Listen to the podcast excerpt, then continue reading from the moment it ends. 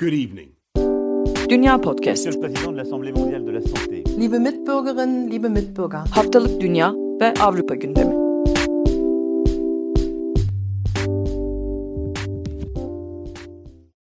Dünya Podcast'tan herkese merhaba. Ben Nida Dinçtürk. Bu hafta e, sadece Akın Art'la beraber dünyanın gündemini size aktarmak için buradayız. Seda Karatabanoğlu bu hafta kafa izninde tabiri caizse. Bu hafta aslında İngiltere'de ve Almanya'da neler oldu diye genel olarak baktığımızda bile oldukça yoğun bir gündemle karşılaşıyoruz.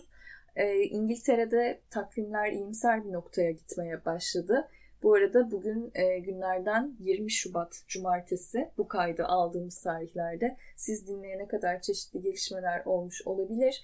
E, bu anlık gelişmeleri takip etmek için de e, Dünya Podcast'ın sosyal medya hesaplarını ve Telegram kanallarını takip edebilirsiniz diye baştan hatırlatma yapalım. Peşinden aslında İngiltere'nin geride kalan haftada öne çıkan başlıkları nelerdi? Biraz bunu aktarmaya e, çalışacağım. Heyecan uyandıran başlıklardan birisi aslında açılma takvimiydi. Bildiğiniz gibi yılbaşının hemen öncesinde e, başlayan 3. ulusal karantina koşulları hala devam ediyor İngiltere'de.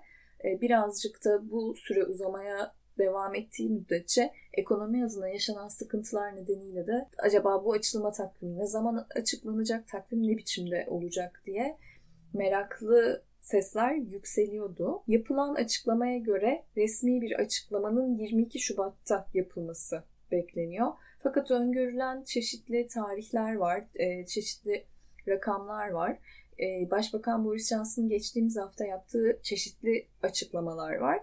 Şöyle bir şey söyledi Boris Johnson geçtiğimiz hafta. Bu kez geri dönmesiz bir e, açılış olacak. Yani Hatırlayanlarınız olacaktır. 2020'nin Temmuz ayında da Boris Johnson oldukça iddialı konuşmuştu. Tekrar karantinaya girmeyeceğiz dedi.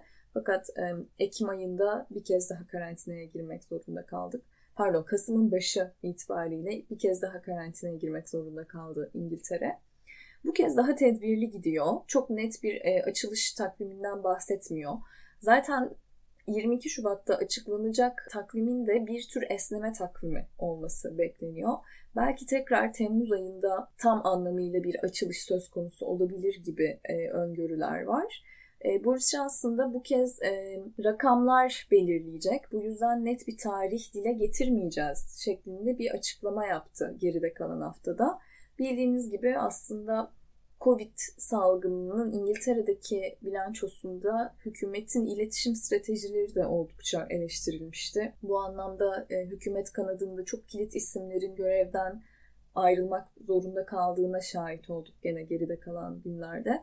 Haliyle Boris Johnson'ın artık bu tür açıklamalarda biraz daha e, tedbirli olduğunu gözlemleyebiliyoruz. Aşılama oldukça iyi gidiyor. Önceki haftalarda da defaatle e, altını çizdiğim gibi aşılama çalışmalarında herhangi bir esneme ya da yavaşlama yok. Aksine test merkezlerinin sayısı çoğaltılarak e, durum kontrol altına alınmaya çalışılıyor hala. Gel gelelim süren aşılamaya rağmen rakamlar çok düştü mü? E, yüreklere su serpti mi? Hayır. Aslına bakarsanız halen daha 500-700 e, aralığında e, günlük ölüm rakamlarının kaydedildiğini söylemek gerekiyor. Yine geride kalan hafta not ettiğimiz bir gelişme aslında bulaş sayısının, bulaş rakamının oranının e, İngiltere'de çok uzun bir süreden sonra gerilediği yönündeydi. Bu aşılama, bu esneme takvimi e, beklenirken çocukların okula dönmesine dair e, tarihler paylaşıldı. Mart ayı itibariyle çocukların kademeli olarak okula dönmeleri bekleniyor. Aslında benzer bir takvimi geride kaldığımız haftada da aktarmıştık. İngiltere'de böyle tünelin ucundaki ışık göründü diyebiliriz belki. 22 Şubat'ta yapılacak açıklama biraz daha net konuşabilmemize yardımcı olacak. O yüzden e, gözler pazartesi günü yapılacak açıklamada. Bakalım Boris Johnson o zaman e, neler söyleyecek. İngiltere'nin gerçekten karantinası ya da Covid ile imtihanı bu kez kesin olarak bitecek mi? E, bunu göreceğiz. E, Almanya'da da durumlar birazcık debdebeli gidiyor gibi gözledik Akın geride kalan haftada. Sizin de rakamlarınız oldukça yüksek ve önlemler uzatılmıştı. Sizde durumlar ne? Aslında neredeyse birebir aynı tartışmayı Almanya'da da görmek mümkün. Yalnız sen tünelin ucunda ışık göründü gibi demiştin İngiltere'de. Biz henüz burada emin olamıyoruz. Göründü mü, ışık mı o değil mi falan diye. Çünkü birbiriyle rakamlar ve tartışmalar biraz birbiriyle çelişiyor. Bulaşma katsayısı Almanya'da birin altına düşürülmeye başarılmıştı. Fakat Robert Koch Enstitüsü Başkanı Lothar Wieler bulaşma katsayısının yeniden birin üzerine çıktığını söyledi ve bu bir dönüm noktası olabilir. Son haftadaki düşüş trendinin sürmediği açık ifadesini kullanmış. Ee, yine benzer bir gelişme Jens Spahn Sağlık Bakanı çarşamba günü bir açıklama yaptı ve İngiliz varyantının toplam vakalardaki oranının %22'nin üzerine çıktığını söyledi. Bu varyantın daha hızlı yayıldığı uzun süredir konuşuluyor zaten. Bulaşma kat sayısının artmasının bu varyantın toplam vakalar içerisinde ağırlığının artmasıyla da açıklanması mümkün olabilir. Güney Afrika varyantı da bu arada %1,5 civarına ulaşmış Almanya'da. Danimarka mesela Almanya'nın Danimarka ile sınır şehirlerinden olan Flensburg'da görülen mutasyonlu virüs vakaları sebebiyle sınır kapılarının bir kısmını kapatma kararı aldı falan. Yani bir yandan böyle gelişmeler var. Bir yandan da ama aynı İngiltere'deki tartışmayı burada da görüyoruz. Açılış olacak mı tekrar? Yani lockdown'u gevşetmeye başlayacak mıyız yoksa başlamayacak mıyız? Bununla ilgili iki farklı görüş var. Birincisini en ucunu FDP liberallerin partisi olan Hür Demokrat Parti'nin genel başkanı Christian Nidna temsil ediyor.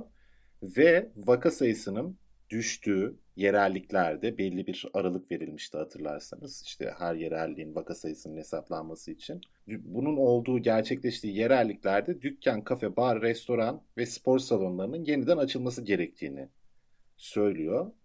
SPD'li Sosyal Demokrat Partili Çalışma Bakanı Hubertus Heil da tüm Almanya çapında merkezi hareket edilmeli. Yani ne yapacaksak beraber karar alıp tartışarak yapmalıyız demiş. Kapatılan yerleri yeniden açarken birkaç hafta içinde tekrar kapatmaya gitmeyeceğimizin garantisi olmalı demiş. Aslında Boris Johnson'ın da söylediğine benzer bir perspektif. Yani açıp birkaç hafta sonra tekrar bir kapatmaya gitmenin anlamı yok demiş.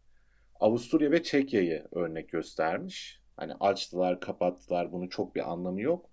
Lockdown'dan sıkılmış olmamız onu kaldırabileceğimiz anlamına gelmiyor cümlesini kurmuş. Çok benzer ifadelere biz de rastladık geride kalan dönemde. Evet evet bayağı benziyor bu hafta iki ülkenin gündemi. Tabii anlaşılabilir. Yani İngiltere her ne kadar daha iyi gitse de aşılama konusunda Almanya'dan benzer durumlarda olduklarını belki söylemek mümkün. E, Olaf Scholz da 3 Mart'ta yapılacak e, toplantıya adres göstermiş. Biliyorsunuz ortalama olarak 3 haftada bir eyalet başkanlarıyla Merkel arasında bir toplantı yapılıyor ve burada bir takım merkezi kararlar alınıyor. Önlemlerin ne yönde gevşetileceğine veya sıkılaştırılacağına dair bir sonraki 3 Mart'ta olacak. E, bu toplantıda bir açılış konseptine sahip olmamız lazım. Ama her e, madde kendi içinde değerlendirilmeli demiş. Yani okulların açılıp açılmayacağı, kafelerin açılıp açılmayacağı vesaire bir paket olarak düşünmememiz lazım ma getirmiş. E, Almanya'da bu şekildeydi tartışma. Bu tartışma bir süre daha, birkaç hafta daha herhalde sürecek. Ben çok merak ediyorum 3 Mart'taki toplantıda nasıl tartışmalar yaşanacak. Merkel'in başı çok ağrıyacak muhtemelen. Ya bir de e, şeyi merak ediyorum. Aşılama nasıl gidiyor Akın? Ya aşılama e, hala istenilen boyutta değil. Fakat Mayıs ayını daha önce Jens Spahn adres göstermişti. Yani Mayıs ayından itibaren haftada yaklaşık 3 milyon doz aşının yapıldığı bir sürece kavuşmayı umuyoruz ifadesini kullanmıştı. Aşı merkezlerine dair çok ciddi hazırlıklar var. Yapılıyor bir yandan altyapısı kuruluyor. Fakat hem aşı dozlarının nasıl kullanılacağı ile ilgili sorunlar var. Mesela randevusunu iptal eden kişilerin aşıları randevu sahibi olmayan kişilerde kullanılmış. Geçen hafta bahsetmiştik vesaire. Yani bir yandan rakamları artırmak yönünde ciddi bir çaba var. Fakat bir yandan da yeni yeni aksilikler çıkmaya devam ediyor. Yine daha önce bahsetmiştim sanırım. Yani bir Alman arkadaşımın mesela 80 yaş üzeri risk bölgesinde oturan dedesine Nisan ayına randevu verilmiş yani falan. Hani bu en üst risk kategorilerinden biri. Ben emin değilim bahsettikleri noktaya ulaşıp ulaşamayacakları konusunda ama iyimser olmaya çalışıyoruz diyeyim. Çünkü Avrupa genelinde bir taraftan da bir tedarik sorunu var aslında. Evet. Biz, e, belki de bunu gündeme getirmekte eksik kalmış olabiliriz. E, neredeyse bütün aşıları İngiltere toplamış gibi bir durum söz konusu. Bu arada İngiliz İngiltere- aşısı olan AstraZeneca aşısı ile ilgili de ciddi tartışmalar var Almanya'da. Özel bir güvensizlik var AstraZeneca aşısına dair. Evet. Onunla ilgili Ama Dünya Sağlık Örgütü bu hafta AstraZeneca'nın aşısını onayladı. Mesela bu haftanın gelişmelerinden birisi buydu. Bilmiyorum Almanları ne kadar Evet evet ama- yani bu tartışma nereden çıktı? Ben onu bir miktar kaçırdım açıkçası. Fakat Jens Spahn cevap verdi mesela hani dolayısıyla buradan büyümüş ve cevap hani ciddiye alınmış bir tartışma olduğunu varsayıyorum. Hani Dünya Sağlık Örgütü'nün ve Avrupa İlaç Ajansı'nın onayladığı dolayısıyla kendisinin şahsen de bu aşıyı yaptırmakta bir sorun görmediği falan. Hatta bu aşıların güvenilirliğinin ispatlanması için az buz da değil Almanya'daki aşı karşıtlarının oranında. Merkel'in canlı yayında aşı olması gibi öneriler de var mesela Hı. Almanya'da. Ama bu tartışmaları körükleyen AstraZeneca aşısı oldu. Enteresan. İngiltere'nin elinde 400 milyon dozdan fazla aşı var. Yeri gelmişken bunu e, not edelim. Ve geride kalan haftanın başlıklarından birisi de İngiltere'nin artan aşılarını yoksul ülkelere bağışlama yönündeki kararıydı. E, bu dağıtımın nasıl yapılacağına dair detaylar yıl sonuna doğru belirlenecek. Çünkü aslında aşılama çalışmalarının ancak biteceği e, bekleniyor. Tabii bunun için tedarik zincirine ve e, sonbaharda halka ilave doz aşı yapılması gerekecek mi buna bakılacak. Çünkü bir taraftan da bu kaygı neden 400 milyon doz aşı stoklandığının yanıtını taşıyor. E, bildiğiniz gibi aşıların ne kadar koruyucu olduğuna dair çalışmalar sürüyor. Fakat şu ana kadar alınan yanıt 6 ay gibi optimum bir süre. 6 aydan daha uzun olmayabilir, olabilir. Bunu biraz zaman gösterecek. Bir taraftan deneyler devam ediyor. E, İngiltere çok kötü bir tablo çizdiği için Covid'le mücadelede bildiğiniz gibi aslında e, özrünü aşılamayla e, dilemeye çalışıyor diyebiliriz e, özetle. Aşıda bu kadar e, hızlı harekete geçmesi e, ve bu kadar aktif çalışması birazcık geride bıraktığı o karanlık tabloyu e, unutturmaya yönelik bir hamleydi. Haliyle biraz e, çevik davranarak çok fazla sayıda aşı stokladı. Çünkü eğer aşıların etkisi e, 6 ay gibi kısa bir sürede bitecekse halka ikinci bir aşılama kampanyası başlatmak, aşı seferberliğini tekrar etmek söz konusu olabilir. Bunun tedbirini alıyordu. Fakat diğer taraftan bu bağış meselesinde de oldukça ciddiler. E, o kadar ki bir taraftan bu hafta aslında Birleşmiş Milletler Güvenlik Konseyi'ne bir karar tasarısı e, sundu İngiltere. Zengin ülkelerin fakir ülkelerle daha fazla e, aşı paylaşması yönünde. E, bu tasarıya göre dünyada 160 milyona yakın kişinin Covid'den korunmak için gerekli aşıya ulaşma şansı yok. E, burada enteresan bir detay şu olabilir. Rusya e, aşı konusunda Birleşmiş Milletler Güvenlik Konseyi'nin yetki alanına girmediği için bu tür bir tasarının e, oylanmasına sıcak bakmıyor diye bir detayla e, aktarılıyor bu haber. Bildiğiniz gibi şu an aslında kullanımda olan aşılardan birisi de Rusya üretimi olan Sputnik aşısı. İngiltere'de kullanılmıyor bildiğim kadarıyla ama dünya çapında e, yayılma olan aşılardan biri diye de e, not edelim. O yüzden aslında merak ettim Almanya'da durum nasıl. Bu arada bence Almanya'nın önlemleri e, İngiltere'nin alamadığı önlemler kadar dikkat çekmedi. O yüzden Almanya böyle İngiltere gibi bir kendini aklama çabasına girişti mi bu durumda bilmiyorum. Fakat son zamanlarda senin de demin belirttiğin gibi rakamların düşmemesi üstüne bulaşma oranının artması ve varyantlara dair olanların artması. Üstüne aşı tedariğindeki sıkıntılar da tartışma yaratmıştı. Onları da hatırlarsın konuşmuştuk. Yani özellikle AstraZeneca ile teslimat konusunda bir takım sorunlar yaşamışlardı. O da önemli gündemlerden biriydi burada Covid konusunda. Evet. E, o yüzden aslında ben de merak ettim. Bir taraftan da gözlemlediğim kadarıyla İngiltere'de aşı karşıtlığı Avrupa'daki kadar e, yüksek değil. İngiltere'de rakamlar hiç fena gitmiyor. Çok sıkı sürdürülen aşılama çalışmalarının yanında insanların e, tavırları da olumlu yönde görünüyor. E, o yüzden aslında merak etmiştim Almanya'daki durum ne diye. Peki e, Açılmaya dair sen neler düşünüyorsun e, Akın? Mesela ben şimdi 22 Şubat'ta yapılacak açıklamada ki zaten öyle söylendi. Kademeli bir takvim açıklanacak. Haliyle şu tarihte kesin olarak çıkıyoruz zaten denemeyecek. E, Boris Johnson'ın ne kadar tedbirli konuştuğunu belirtmiştim. E, gene böyle kademeli bir takvim açıklanmasını bekliyoruz. Ve zaten şey dair bizim bir fikrimiz var. Mesela Nisan başında açık alanı olan publar servise başlayacaklar. Kapalı mekanlarda hizmet vermeyecekler ama artık böyle bahçelerde, açık havalarda restorana gitme söz konusu olacak. Bize öngörülen Temmuz'a kadar. Temmuz'da her şey normalleşecek gibi bir ümide kapılıyor e, diyebiliriz hı hı. sokaktakiler için.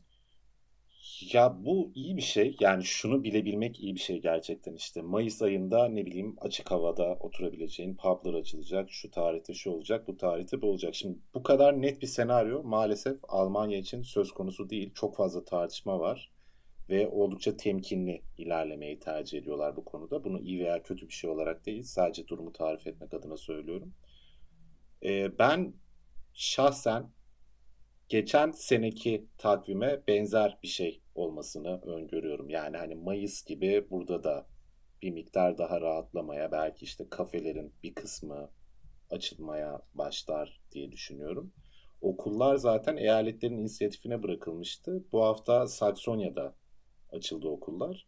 Önümüzdeki hafta da diğer eyaletlerin önemli bir bölümünde açılmaya başlayacak. Büyük ihtimalle yani bunlara dair bir veri yok da tablolardan ve hükümetin daha önceki davranış paternlerinden ben tahmin etmeye çalışıyorum yani. Muhtemelen 3 Mart'ta belli bir metrekarenin altındaki dükkanların açılmasıyla başlayabilir örneğin. Ondan sonra dükkanlar açılmış olur. Belki işte restoranların belli kısımları açılır. Yani burada da kademeli olarak açılacak. Öyle gözüküyor. Şu söyleniyordu. Yazın sonuna kadar aşılama kampanyasının yani bitirilmesi demeyelim ama hani çok ciddi bir toplama artık bir bağışıklık oluşturacak bir toplama ulaşması gibi bir hedefi vardı Almanya'nın. Çok yavaş başladığı için bu hedef çok gerçekçi gözükmeyebiliyordu Almanya'da yaşayan kişilerin çoğuna da. Fakat dediğim gibi Mayıs ayında eğer planladıkları atılımı yapabilirlerse yaz sonunda diyelim Almanya'nın artık tamamen olmasa da çok ciddi oranda normalleşmesini beklemek sanırım mümkün. Eylül'de diyebiliriz yani. İnşallah diyelim. Evet. Yani daha gerçekçi bir takvim bu arada. Şeyde ee... Nisan'da şunlar açılır bunlar açılır diye attık bir şeyler ortaya ama dur bakalım. Bunları da kayıt olarak bırakıyoruz. Tutarsa biz demiştik deriz. Ama yani İngiltere'de publara dair net bir açıklama geldi. Ha yok yok sizde geldi. Ben tahmin ediyorum hani işte şu tarihte dükkanlar evet, evet. açılsa bilmem ne. Ya çok haklısın bu arada. Yani bizde de bu arada hani yapılmış bir iki açıklama üstünden biz de fikir yürütüyoruz. İşte bu Temmuz söylentileri bizim aslında geçen yılki deneyimden yaptığımız çıkarımlar, şimdi öngörülerimiz e, vesaire vesaire. Belki de tırnak içinde zürt tesellisi bilmiyorum. İngiltere'de başka neler konuşuldu bu geride kalan haftada diye bakarsak uzun süredir pek sesleri çıkmıyordu. Kraliyet ailesi konuşuldu diyebiliriz. E, Prens Philip hastaneye kaldırıldı. Aslında tedbir amacıyla kaldırıldığı yönünde açıklama yapıldı. 99 yaşında e, Edinburgh Dükü Prens Philip, Kraliçe 2. Elizabeth'in eşi de e, olarak da anımsayabilirsiniz. 16 Şubat itibariyle e, Londra'daki King Edward Hastanesi'ne kaldırıldı. Doktorları gözlem ve istirahat için birkaç gün hastanede kalacağını söyledi ve aslında durumun Covid ile hiçbir bağlantısı olmadığını, e, Prens Philip'in de hastaneye herhangi bir yardım almadan gittiğini e, aktardılar. Hatırlayanlarınız olacaktır belki aslında salgının başından itibaren e, Kraliçe 2. Elizabeth'le eşi Prens Philip e, Windsor Kalesi'nde e, ikamet ediyorlardı. Aslında biraz salgında tansiyonun düştüğü dönemlerde onları tekrar e, kamera önünde gördük. E, fakat Ocak ayından beri ikili tekrar Windsor'daki kalelerine çekilmişlerdi diyebiliriz. Bununla beraber kraliyet ailesinin e, en çok konuşulan iki karakteri Prens Harry ve Meghan Markle kraliyet görevlerine dönmeyeceklerini net olarak kraliçeye bildirdiler. dün itibariyle Buckingham Sarayı bir e, açıklama yaptı ve e, ikiliden kesin olarak geri dönmeyeceklerine dair e, bir karar alındığını e, bildirdiler resmi olarak diyebiliriz. E, açıklamaya değinecek olursak şöyle deniyor. Sussex dükü ve düşesi kraliçeye bir daha kraliyet ailesinin çalışan üyeleri olmak üzere dönmeyeceklerini bildirdi. Ve şöyle devam ediyor. Dükle konuşmaların ardından kraliçe kraliyet ailesiyle çalışmayı bırakmakla birlikte artık kamu servisiyle dolu bir yaşama bağlı sorumluluk ve görevlere devam etmelerinin mümkün olmadığını belirtti. Dük ve düşesin sorumlulukları arasında yer alan fahri ordu atamaları ve kraliyet himayeleri majestelerine geçecek ve daha sonra ailenin diğer üyeleri arasında paylaşılacak. Kararları üzüntü verse de Dük ve Düşes ailenin sevilen üyeleri olmaya devam edecek gibi bir açıklamayla ikilinin tekrar kraliyet görevlerine dönmeyecekleri netleştirilmiş oldu. The Crown'dan bildiriyor gibi olmadı mı Akın? evet evet. Yani ben de isimlerin çoğunu oradan biliyorum bu arada. Evet, o yüzden ben de bu arada 2-3 sıfatıyla hatırlatmaya çalışıyorum. Ee, aslında İngiltere'de gündem böyleydi. Belki bir e, minik satır arası şunu söyleyebilirim. Enflasyonun arttığına dair bir not düşmek isterim. 0.7 oranında bir artış gözlemlendi e, İngiltere'de. Aslında enflasyon oranlarının pek e, yükselmediği yıldan yıla pek fark etmediği bir e, ekonomiydi İngiltere ama yaşananlar malum çok uzun süredir Covid gündeminde ekonomi paralelinde aktarıyorum zaten. Bu yönde bir artış kaydedildiğini e, belirterek aslında bu haftanın gündemini kapatabilirim ben İngiltere adına. Ben Almanya'nın bir diğer önemli gündemine geçeyim. Aslında eski bir gündemin bu sene tarih dolayısıyla tekrardan hatırlanması bahsettiğim şey. Geçen sene 19 Şubat'ta Almanya'nın Hanau şehrinde bir ırkçı saldırı gerçekleşmişti. İsmi Tobias H. olarak belirtilen Alman şahıs önce bir nargile kafe diye tanımlayabileceğimiz bir e, mekana ateş etti. 9 kişi toplam bu saldırının sonucunda hayatını kaybetti. Ardından muhtemelen annesini öldürdü. Annesi de ölü bulundu çünkü aynı evde ve kendisini öldürdü. intihar etti sonrasında. Saldırıda Türkiye kökenli Sedat Gürbüz, Gökhan Gültekin, Ferhat Ünvar, Fatih Saraçoğlu'yla Romanyalı Viri Viorel Paun, Bulgar Kalosyav Velkov, e, Bosnalı Hamza Kurtoviç, e, Afganistanlı Sayit Nesar Haşemi, Afganistan e, Afganistanlı Sayit Nesar Haşemi ve Polonyalı Mercedes Kierpaks isimli kişiler hayatlarını kaybetti. Şimdi bu niye önemli? Yani zaten insanların hayatlarını kaybetmesi bunu yeterince önemli kılıyor, yeterince dramatik kılıyor. Fakat bildiğimiz gibi Almanya'nın kötü bir geçmişi hali hazırda zaten var bu tarz aşırı sağcı saldırılarla. Geçmiş derken yakın geçmişten bahsediyorum. Öncesi zaten hani malum. Ee, şimdi buna rağmen bahsi geçen saldırganın atıcılık sporuyla uğraştığı için ruhsatlı silahlarının olduğu, silah ruhsatı alabildiği ortaya çıkmış mesela.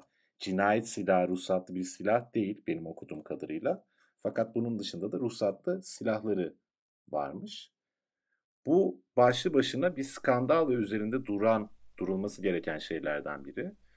Ee, bir diğer mesele Welle Türkçe saldırı da hayatını kaybedenlerin ailelerinin bir kısmıyla söyleşi yapmış e, saldırının yıl dönümü vesilesiyle. Orada Çetin Gültekin'in e, saldırıda ölen Gökhan Gültekin'in abisi. Bence çok önemli bir açıklaması var. E, saldırıda hayatını kaybeden Willy Viorel saldırganı arabasıyla takip ederken dört kere polise ulaşmaya çalışmış. Acil arama e, şeklinde. Fakat polise ulaşamamış. Çetin Gültekin de şunu söylüyor. Yani önlemler konusundaki yetersizliği göstermek için.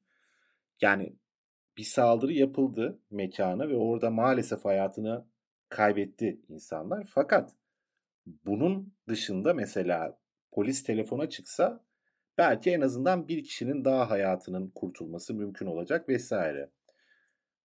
Alman basınındaki genel tavra baktığımızda bu konuyla ilgili genel bir kanı var. Hanau saldırısından pek de bir şey öğrenemediğine dair Alman siyasetinin.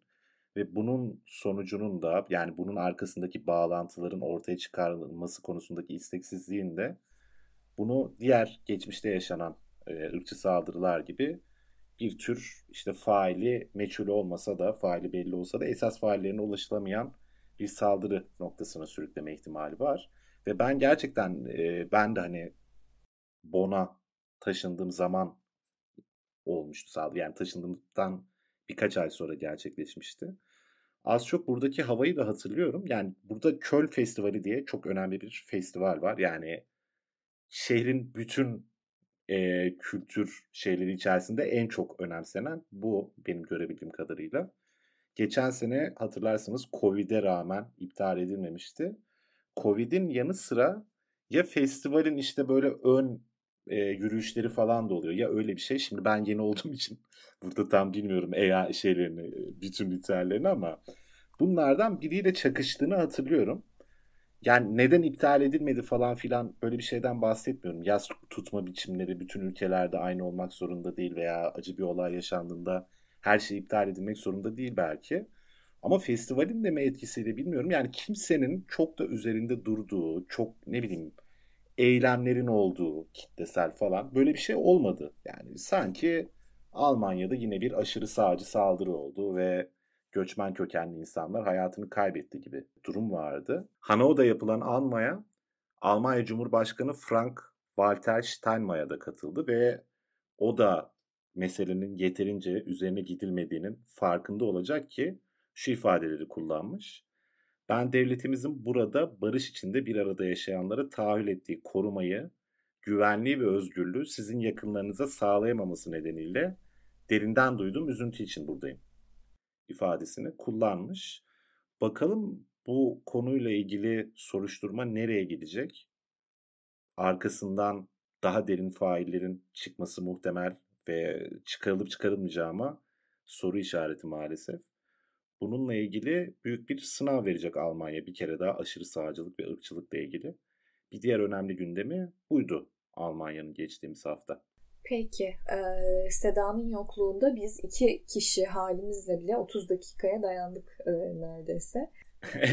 Nasıl olsa zamanımız vardı, çenemiz düştü, ters tepti Seda'nın e, Evet, e, önümüzdeki hafta Seda da aramızda olacak. Tekrar kaldığımız yerden gündemi aktarmaya devam edeceğiz. Bu sırada programın başında belirttiğim gibi siz e, haftanın içindeki gündem maddelerini yakalamak için Dünya Podcast'in sosyal medya hesaplarını takip edebilirsiniz. Telegram kanalımıza abone olabilirsiniz. Zaten Dünya Bülten'e abone olduğunuzu e, varsayıyorum. O yüzden haftalık gündemimizi beklemeksizin günlük gelişmeleri bu kanallar üzerinden de takip edebileceğinizi not etmiş olayım. Önümüzdeki hafta e, tekrar 3 ülkenin gündemini aktarmak üzere üçlü olarak biz burada olacağız. Görüşmek üzere. Hoşçakalın. Good evening. Dünya Podcast. Monsieur le Président de l'Assemblée mondiale de la santé. Liebe Mitbürgerinnen, liebe Mitbürger. Haftalık Dünya ve Avrupa gündemi.